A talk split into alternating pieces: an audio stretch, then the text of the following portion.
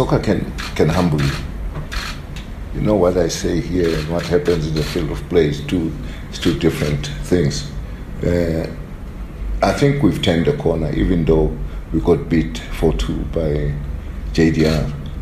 I mean, we, we, we control the game and we're 2 0 up within 30 minutes. And uh, the last five minutes, we hit a goal post to make it three. Fortunately, it didn't go in. And in the second half, everything just changed. And uh, we, we took a lot of positives from that game. And then we took it to, to Cape Town, whereby we've never won a game in Cape Town in the last three years. You know, it was the first time we win a game there. It's either a draw or a lose. So, taking a leaf from that game and the game before, uh, we, we believe we've turned the corner. I think playing with a lot of kids, you know, under 21, it's a bit difficult because if you're leading 2 0, you must be able to, to, to manage the game. You're leading 2 0.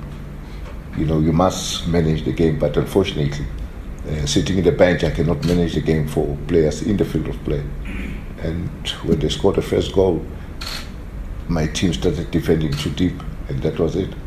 So they are learning, but uh, when they are learning, I'm not staying young. See, they must learn quickly because I'm also getting old. You know, every time they learn, I'm one year old, one year. They learn one year, so I can't stay too long there in the NFD. I need to, by the time I retire, I must be out of NFD.